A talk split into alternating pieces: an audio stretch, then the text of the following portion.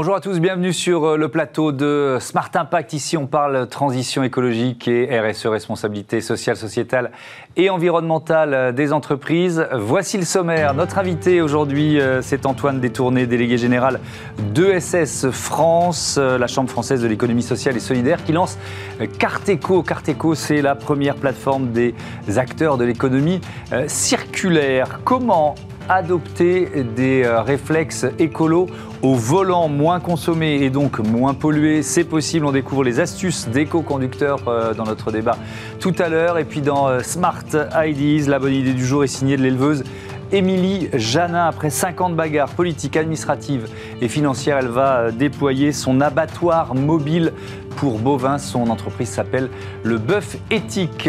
Voilà pour les titres. Économie circulaire, transport, bien-être animal, trois thèmes, 30 minutes pour les développer tout de suite.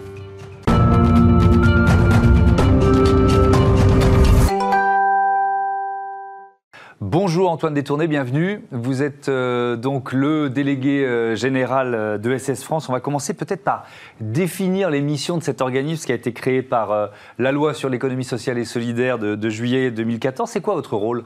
Alors, ESS France, c'est une organisation qui fédère les réseaux d'entreprises de l'économie sociale et solidaire, reconnue par la loi de 2014, mais qui a une existence un petit peu plus ancienne.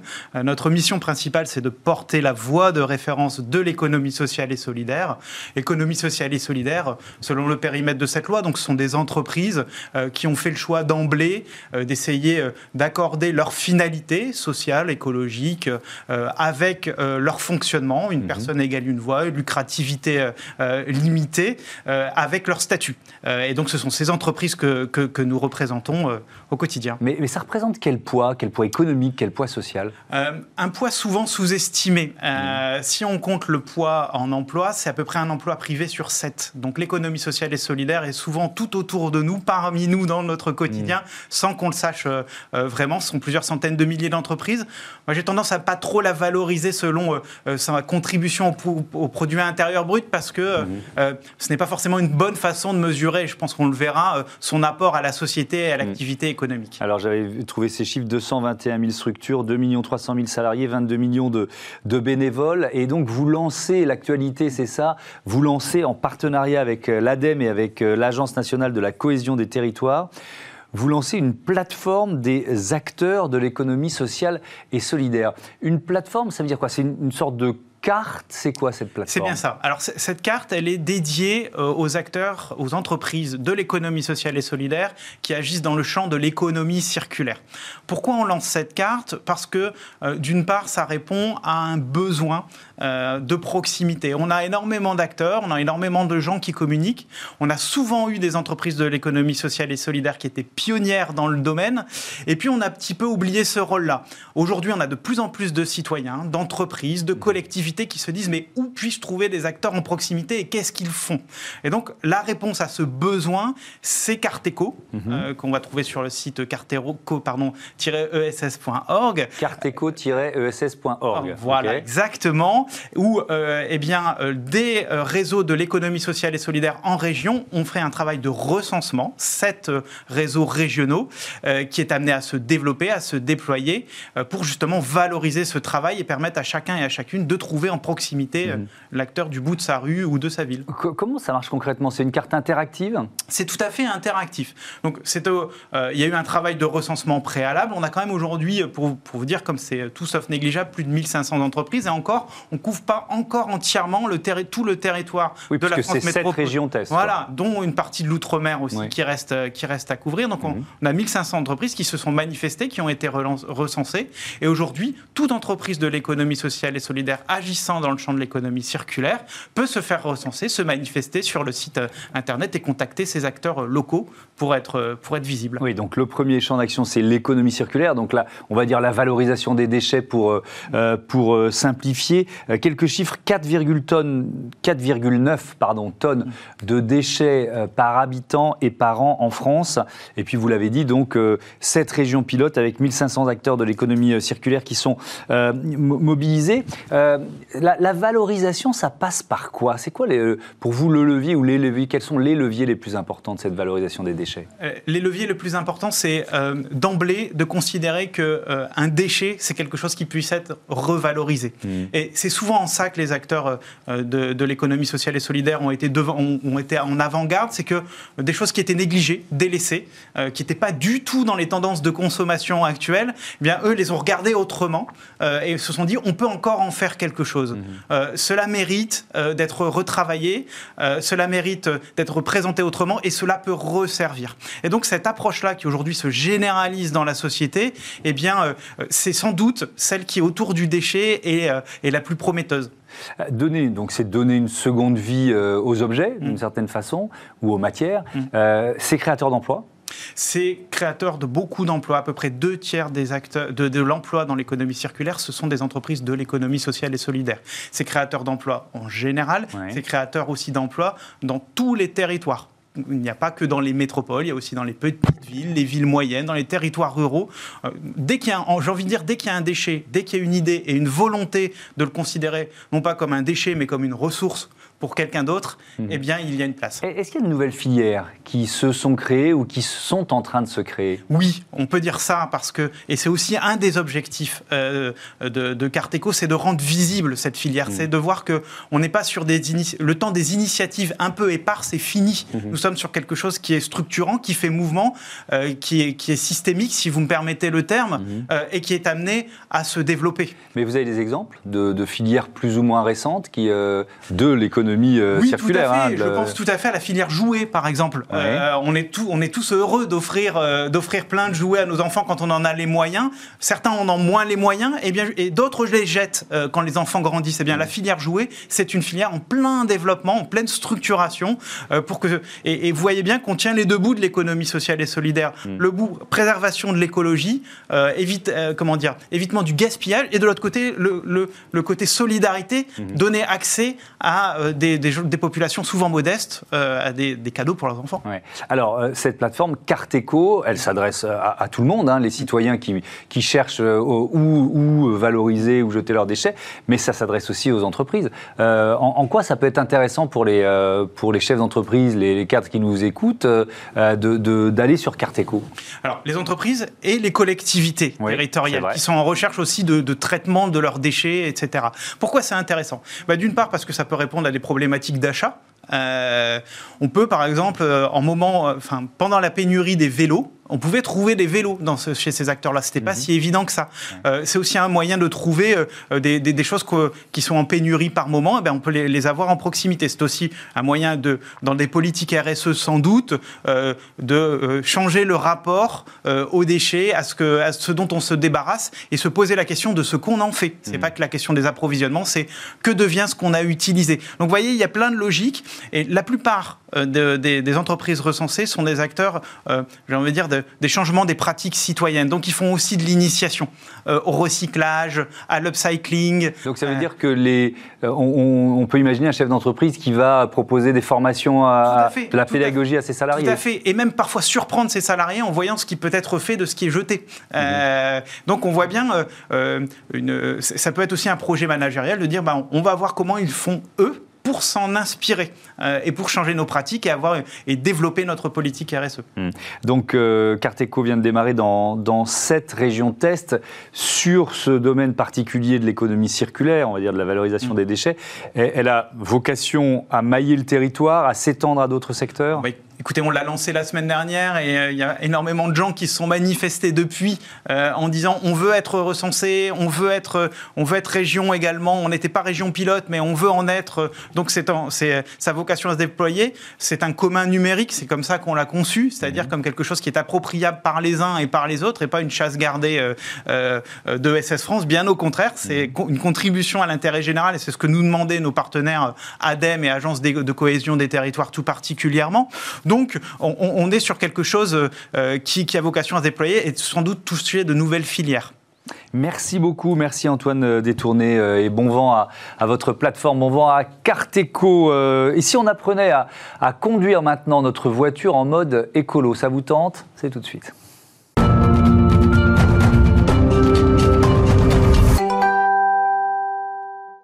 Comment adopter des réflexes écolos au volant? Moins consommer, donc moins polluer, évidemment, c'est possible. On découvre les astuces des éco-conducteurs grâce à nos invités. Bonjour Cédric Le Breton. Bonjour. Bienvenue, vous êtes directeur commercial de Winao. Bonjour Yohan Magot. Bonjour. Bienvenue, fondateur d'Harmonia Mobilité. On va commencer par présenter vos entreprises respectives. Cédric Le Breton, chez Winao, vous aidez les entreprises à mieux utiliser leur flotte automobile, on peut dire ça comme ça? On peut dire ça, effectivement, on essaie de passer par la motivation des collaborateurs qui aujourd'hui ont envie de changer un peu leur comportement, et donc on va leur amener du concret avec comme particularité de ne pas passer par de la géolocalisation comme les thématiques classiques, mais plus par des outils de motivation cognitifs qui vont rendre les gens fiers de modifier leur comportement. Il y a une...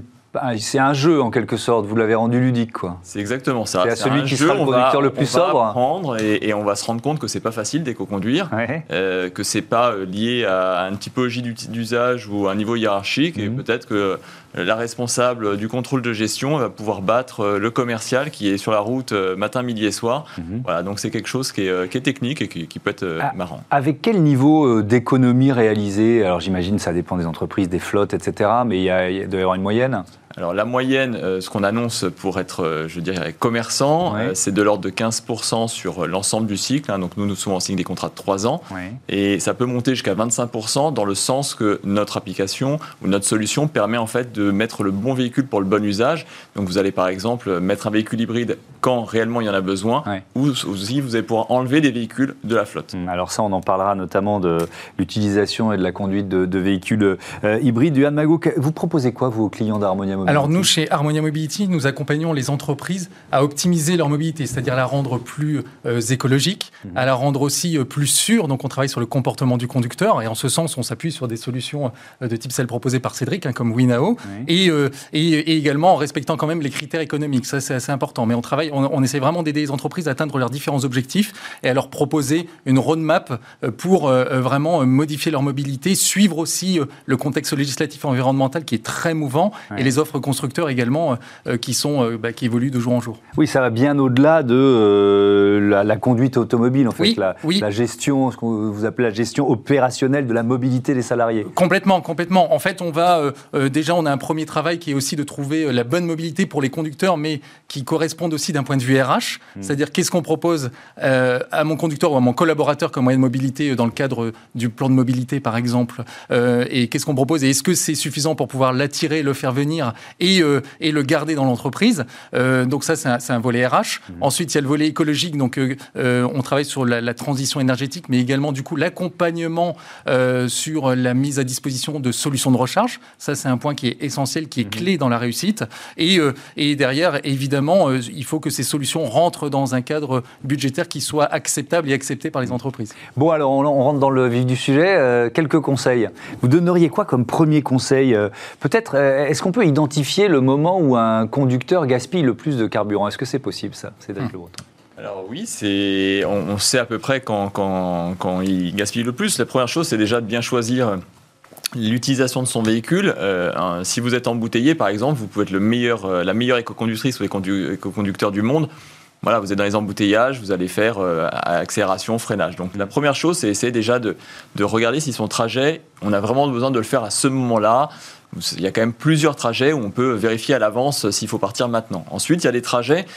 Naturellement, on est habitué à prendre toujours le même trajet. Bon, on va peut-être pouvoir prendre un trajet un tout petit peu différent, mais qui va faire moins d'arrêts, moins de relances. Et donc, ça, c'est comme ça qu'on va optimiser. C'est ce qu'on va aussi proposer dans l'application aux gens, de réfléchir à ça. Oui, parce que donc, ce que je vous entends, ce qui consomme, c'est l'embouteillage, le stop and go permanent, quoi. C'est de relancer le véhicule. Donc, une des clés pour l'éco-conduite, c'est d'anticiper pour ne pas avoir à mettre le véhicule à l'arrêt et lui demander une forte puissance pour le relancer. Donc, plus vous avez d'élan, et moins vous avez besoin de rancer le véhicule. Ouais. Yohan Magot, il y a des formateurs en éco-conduite. Oui, il y a des formateurs, en effet, des vraies solutions, alors qu'il existe à la fois en distanciel, sur le format proposé par Winao notamment, mais aussi en présentiel. Ouais. En fait, comment ça se passe généralement? C'est que quand ça se passe en présentiel, le conducteur fait déjà un premier trajet avec ses habitudes de conduite à lui. Ensuite, ils rentrent dans une salle de formation et ils vont avoir toutes les bonnes pratiques à adopter pour vraiment partir sur l'éco-conduite. Ils vont l'appliquer sur le même trajet, mais avec justement en faisant très très attention, comme le disait Cédric, à bien élancer le véhicule, à pas freiner trop brusquement, à pouvoir anticiper, décélérer en anticipant, ou simplement aussi, on parle rien qu'au démarrage de la voiture, il faut aussi quelques minutes sur une vitesse assez modérée pour pouvoir réchauffer le moteur, parce qu'on sait qu'une forte accélération sur un moteur froid, c'est quelque chose qui est très polluant et très consommateur d'énergie. Donc il y a toutes ces best practices à avoir, et on se rend compte que dans les formations, entre le premier trajet fait sur les habitudes de conduite et le second trajet avec ce qu'on a appris et notre prise de conscience, on peut gagner 20-25% de consommation, et donc c'est assez marquant. Est-ce que, alors peut-être que je suis totalement à côté de la plaque, mais cette impression que j'ai parfois moi sur la route que ceux qui conduisent des voitures de flotte automobile, ils se permettent des choses qu'ils ne se permettraient pas avec leur propre voiture. Est-ce que c'est vrai, ça? Alors, vous n'êtes pas à côté de la plaque. Ouais. En effet, en fait, les entreprises qui ne prennent pas conscience de ce sujet-là, donc ils ne prennent pas conscience des impacts que ça a, à la fois environnementaux, économiques, et aussi sur la sinistralité d'ailleurs des véhicules, qui ne sensibilisent jamais les conducteurs. En effet, il peut y avoir des conducteurs de véhicules de fonction qui roulent n'importe comment, qui font des dépassements très dangereux, qui font des accélérations brusques, des freinages brusques. Vous avez complètement raison, on en voit tous les jours. Et en fait, c'est pour ça que les entreprises ont tout intérêt à embarquer avec eux leurs conducteurs, à déjà prendre conscience qu'il faut faire quelque chose, à embarquer les conducteurs, les sensibiliser sur le sujet, leur expliquer en quoi ce sera bénéfique pour l'entreprise, mais aussi pour eux, pour qu'eux puissent se dire que l'entreprise est quand même très volontariste sur ce sujet-là. Ça va aussi leur apporter des choses et accompagner le mouvement. Ça, c'est très important et c'est une clé de succès pour les entreprises. Cédric Le Breton, le levier psychologique, alors vous êtes plutôt dans la gamification, mais le fait de se sentir surveillé d'une façon ou d'une autre, ça, j'imagine, ça impacte le comportement du conducteur. C'est quoi les freins psychologiques que vous rencontrez ? Le premier frein psychologique, c'est effectivement, est-ce que vous savez où je vais, quand je vais, à combien je roule? Donc tout ça, nous, on ne le sait pas, puisque c'est des anonymes. Enfin, on n'a pas de géolocalisation. C'est justement l'originalité de notre système, c'est de dire aux gens, on sait si en moyenne vous roulez trop vite, mais on ne sait pas à un instant T, on sait vos trajets, mais on ne sait pas où vous allez, et on sait le jour où vous avez utilisé le véhicule, mais on ne sait pas l'horaire. Donc, c'est justement pour ça que sur les instances représentatives du personnel, nous, on s'appuie beaucoup sur eux, parce que justement, on sort quand même de crise sociale où les gens, justement, n'aiment pas trop ce côté être fliqué.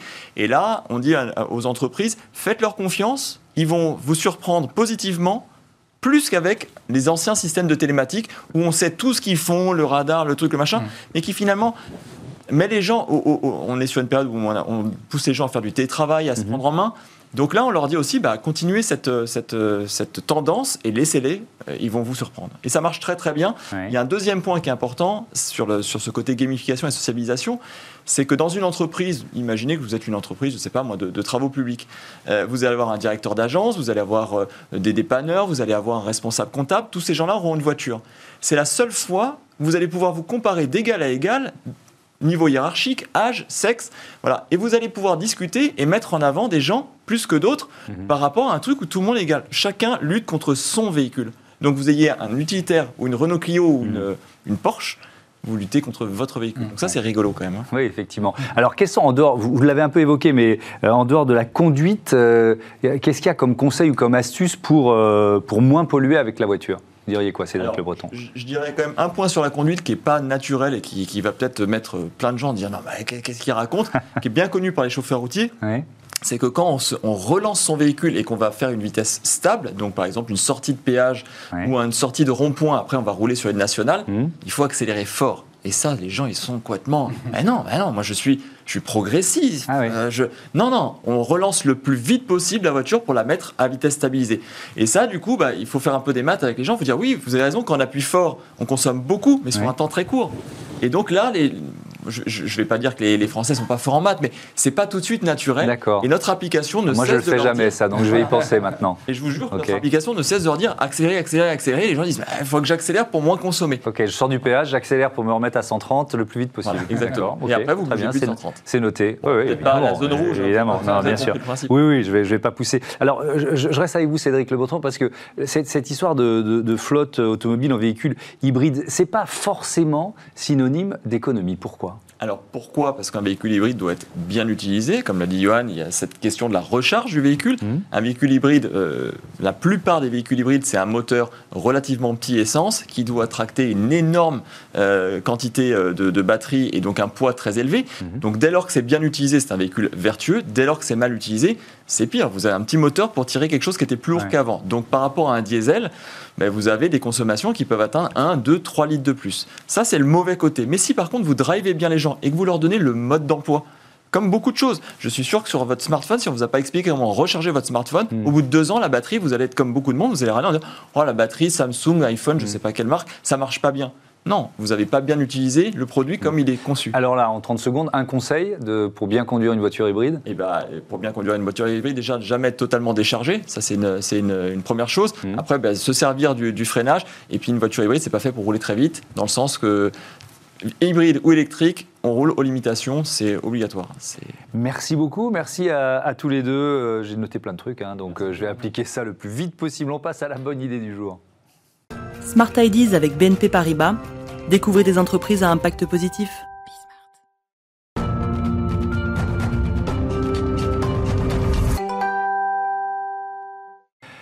Smart Ideas avec Émilie Jeannin et son Bœuf Éthique. Bonjour, bienvenue. Vous êtes éleveuse et vous venez de créer le premier abattoir mobile pour bovins en France. C'est né comment cette idée? Racontez-moi. Eh bien, alors moi je suis paysanne depuis une quinzaine d'années dans la Bourgogne, dans l'Auxois, et en fait, quand on est éleveur, on a cette problématique qui nous est posée régulièrement, c'est-à-dire celle de la mort de nos animaux et des conditions d'abattage. Donc comme tout le monde, j'ai été choquée, comme beaucoup d'éleveurs, par les vidéos chocs qu'on a tous vues. Et donc il y a 5 ans, j'ai découvert qu'il existait un abattoir mobile qui fonctionnait en Suède. Et on a été le voir, et en revenant, c'était assez radical. Je me suis dit, si on peut pas le faire en France, en fait, moi je veux plus continuer à élever des animaux pour qu'ils continuent à élever des abattoirs qui existent actuellement. Je veux bien continuer à en élever et qu'ils soient abattus, ok, mais dans un abattoir mobile qui se déplace pour aller dans les fermes. Donc le principe, c'est quoi? Expliquez-moi comment ça fonctionne. Bon, on le comprend avec les termes, abattoir mobile, donc c'est plusieurs camions qui vont arriver chez l'éleveur, comment ça marche? C'est plusieurs camions qui ont été aménagés d'une façon très optimisée, on va dire, pour mettre à l'intérieur de cette unité mobile toutes les étapes qu'il faut pour respecter les normes européennes de normes alimentaires, de réfrigération des carcasses, mais aussi pour le personnel, les bureaux sociaux, les espaces sanitaires, etc. Donc tout ça, c'est 4 remorques de camions qui se déplacent de ferme en ferme. Et l'idée, c'est effectivement de se déplacer pour aller une journée d'abattage égale une ferme. Et donc, le principal avantage, c'est que du coup, les animaux ne sont pas transportés sur des longues distances. Ils ne vont pas être mélangés avec des animaux qu'ils ne connaissent pas. Ils ne vont pas être manipulés par des gens qui n'en ont pas l'habitude. C'est un peu comme si... c'est un peu la différence de rapport qu'on peut avoir aussi entre un rendez-vous où vous allez chez le banquier pour négocier un prêt ou alors vous accueillez le banquier chez vous pour négocier un prêt. On n'a pas le même rapport de force. Ben, c'est à peu près la même chose quand l'abattoir s'installe chez le fermier, sur la ferme. On voit mal comment, sous les yeux du paysan, avec les services de l'État qui sont là pour inspecter l'inspection vétérinaire, que ça se passe bien, on ne voit pas comment c'est possible d'avoir des maltraitances. Ouais. Alors, je reprends parce que vous avez détaillé, il y a déjà le transport. Ça peut être, je ne sais pas, en moyenne, c'est combien de centaines de kilomètres qui sont faits par les bovins pour arriver à l'abattoir? Eh bien, on n'a pas beaucoup de chiffres qui sortent, qui existent dans la filière, même s'il y a une très très bonne structuration des choses. C'est pas transparent, mais ça peut être facilement, on va dire, plus de 100 km et en général plus de 400 à 500 km en général pour les animaux, les bovins. Ouais. Quand ils sont dans une filière classique, c'est-à-dire qu'ils ne sont pas en vente directe, comme j'ai pu le faire moi, c'est-à-dire que je choisissais d'aller abattre dans l'abattoir qui était à 1 heure de la maison. il y a simplement des régions où il n'y a plus du tout d'abattoirs et où les éleveurs sont obligés d'aller dans d'autres régions. Et puis, dans certaines filières ou certaines espèces, on est carrément obligé de traverser la France. Ouais. Donc ça, c'est une première source de stress, évidemment, pour les animaux. Ensuite, ils sont regroupés et donc avec d'autres animaux qu'ils ne connaissent pas. Voilà. Il y a parfois des blessures, des... Ils peuvent se blesser entre eux, ne serait-ce que par les secousses du transport ou parce que, justement, il y a des joutes entre les animaux parce qu'ils ne se connaissent pas et donc, du coup, il y a besoin de remettre un ordre hiérarchique dans le groupe. Ouais. Ou parce que, quand ils vont être déchargés à l'abattoir, ils vont découvrir des espèces qu'ils ne connaissaient pas. Donc, par exemple, dans des abattoirs multi-espèces, il peut y avoir des moments où des bovins vont être mélangés à des porcins et les cochons peuvent faire beaucoup de bruit à la moindre réaction de stress. Et donc, des bovins peuvent être très, très surpris juste par ce bruit qu'ils découvrent au dernier moment. Ouais. Enfin, voilà, il y a tout un tas d'interactions comme ça qui vont venir provoquer beaucoup de stress. Et je trouvais ça assez aberrant que, voilà, à notre siècle où on a quand même beaucoup, beaucoup de technologies, on n'avait pas pensé à ça plus tôt, c'est-à-dire déplacer les technologies vers les animaux pour préserver ces êtres sensibles de ceux-ci, parce qu'on a certes besoin de continuer à faire de l'élevage pour valoriser des herbages, des surfaces naturelles où seuls les herbivores peuvent valoriser de l'herbe et des fourrages. Mais comment on fait pour que ces éleveurs puissent rester en place économiquement et qu'on offre une fin digne aux animaux? Oui, parce que économiquement pour les éleveurs, ça a aussi des conséquences. Il y a moins d'intermédiaires, j'imagine. Il y a moins d'intermédiaires dans le modèle qu'on développe. Il y a aussi beaucoup moins de pertes et de causes de saisie enfin, en tout cas, il y a plus de transparence parce que comme on ne déplace pas ces animaux, comme ils ne sont pas abîmés entre guillemets par tout cela. Forcément, la qualité du produit final, elle s'en ressent aussi. Donc, c'est gagnant pour l'éleveur à la fois, mais aussi pour le consommateur, enfin pour tout le monde en fait, parce que c'est un peu comme si dans le vin, on avait choisi d'aller vinifier le vin de l'autre côté de la France pour des raisons économiques. Ouais. Quoi. Mais alors, je vous entends depuis quelques minutes, pourquoi ça a pris 5 ans entre le jour où vous avez l'idée et aujourd'hui? Mais ça, c'est les histoires... les lourdeurs franco-françaises sont... Voilà.